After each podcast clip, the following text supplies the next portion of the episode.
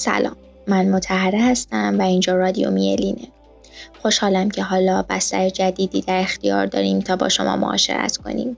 مثل همیشه ما در میلین دقدقه ها و دل مشغولی های شما رو میشنویم و سعی می‌کنیم در مسیر فائق اومدن به این چالش ها در کنار شما باشیم و شما رو تنها نذاریم. ما ابدا این ادعا رو نداریم که راه حل مشخص و راهبرد تضمین شده ای برای همه چالش های شما داریم. اما این اطمینان رو میدم که با به روز نگه داشتن علم و اطلاعاتمون به مسائل جوری نگاه کنیم که از تنش ها و استراب های ما کاسته بشه و بیشتر از پیش احساس کنید که در این مسیر تنها نیستید. مثل همیشه در بسترهای تعاملی مثل صفحه گفتگوی اپلیکیشن و صفحه اینستاگرام میلین منتظر شنیدن نظرات، انتقادات و پیشنهادات شما هستیم.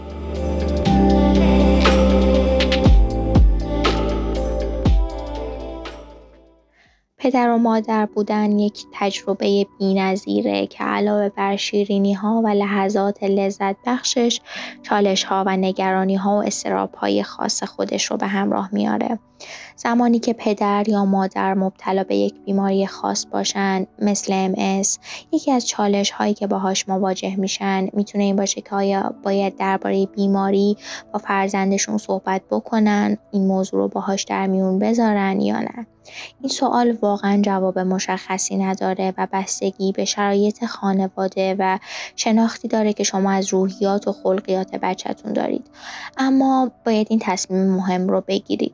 نکته که نباید ازش قافل بشیم اینه که بعضی وقتها والدین فکر می‌کنن با پنهان کردن و نادیده گرفتن بعضی از مسائل از کودکانشون در مقابل رنج و نگرانی محافظت می‌کنن در حالی که بچه ها خیلی خیلی بیشتر از چیزی که ما فکرش رو می‌کنیم به اتفاقاتی که در خانواده جریان داره حساسن.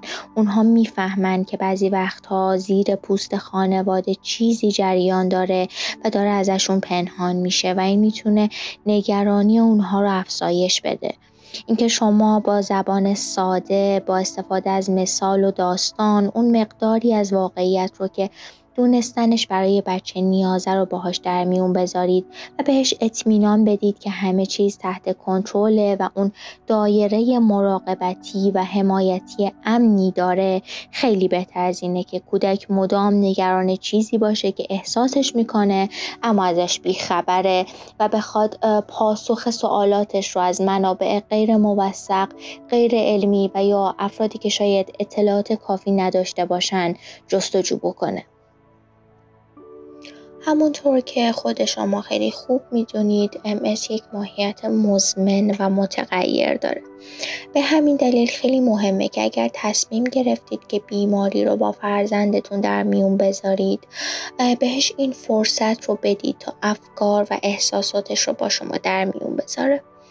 و همینطور به تناسب اینکه رشد می‌کنه سنش افزایش پیدا می‌کنه رشد عقلی بیشتری پیدا می‌کنه شما هم باید شیوه بیان موضوعات رو باش تغییر بدین اطلاعاتتون رو آپدیت و بروز بکنید تا اون هم بتونه تغییرات رو در شما بهتر درک بکنه و دید بهتری نسبت به شرایط و موقعیت بیماری شما داشته باشه.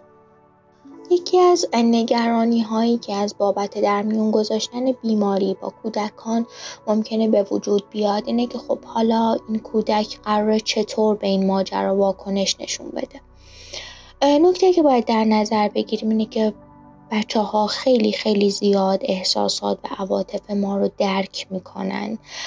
و اگر ما در پاسخ به سوالات اونها صادق باشیم چیزی رو خیلی ازشون پنهان نکنیم و اونها این رو احساس نکنن با شرایط کنار میاد.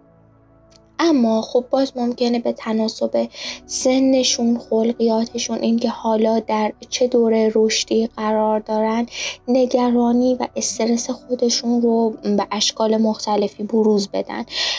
بعضی از بچه ها ممکنه استرسشون رو با عصبانیت برونریزی های هیجانی شدید تقیان خشم نشون بدن.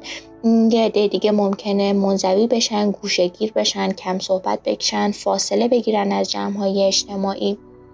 اما خب اینها نشونه های موقتی هستند و توی این روند سازگاری تقریبا طبیعی به نظر می‌رسه. اما اگر از این بابت نگرانی هایی وجود داره و شما رو دلنگران می‌کنه. حتما حتما از یک مشاور کمک بگیرید. از یک روانشناس کودک و نوجوان خیلی کمک می‌کنه که این روند راحت تر هم برای شما و هم برای کودکتون سپری بشه.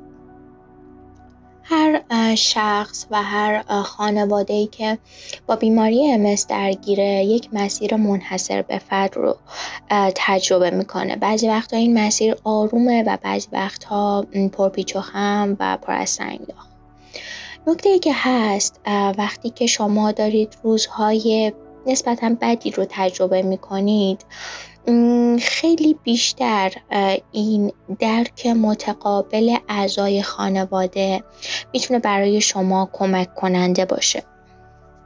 نه تنها فقط افرادی که درگیر یک بیماری خاص مثل مثلا برای همه آدم ها روزهایی از زندگی هست که احساس می‌کنیم همه چیز خیلی فراتر از تحمل ماست.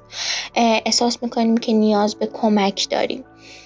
نیاز داریم که کسی حال ما رو درک کنه و به کمک ما بیاد.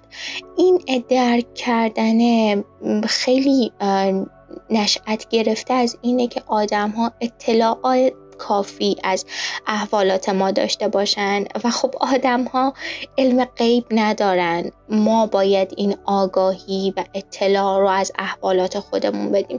یکی از احساساتی که می‌تونه خیلی ضربه زننده باشه یکی از این تجربیات اینه که ما گمان می‌کنیم خب آدم ها باید بدونن. خب آدم ها از کجا باید بدونن؟ ما باید با آدم ها صحبت بکنیم. می‌دونم خیلی وقتها سخته خیلی وقتها برای ما دشواره که از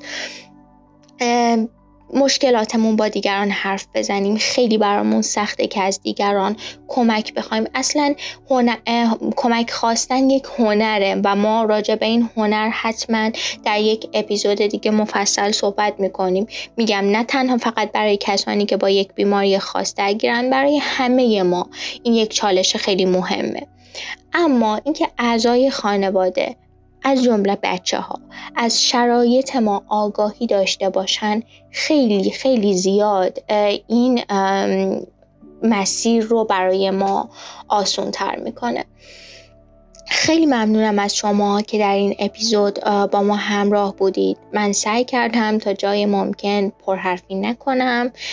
به نکات مهم اشاره کنم. حتما نکاتی بوده که ازش قافل بودیم. وقت نشده ازش صحبت بکنیم یا اون مبحث انقدر گسترده بوده که اینکه ازش صحبت بکنیم باعث می شده که خیلی ناقص بمونه. حتما در اپیزودهای بعدی بهش اشاره می‌کنیم. و اگر نکته ای هست که بیشتر مد نظر شماست حتما به ما بگین که صحبت کردن از اون رو در اولویت قرار بدین. خیلی ممنونم که ما رو شنیدید. تا یک اپیزود دیگه. خدا نگهدار.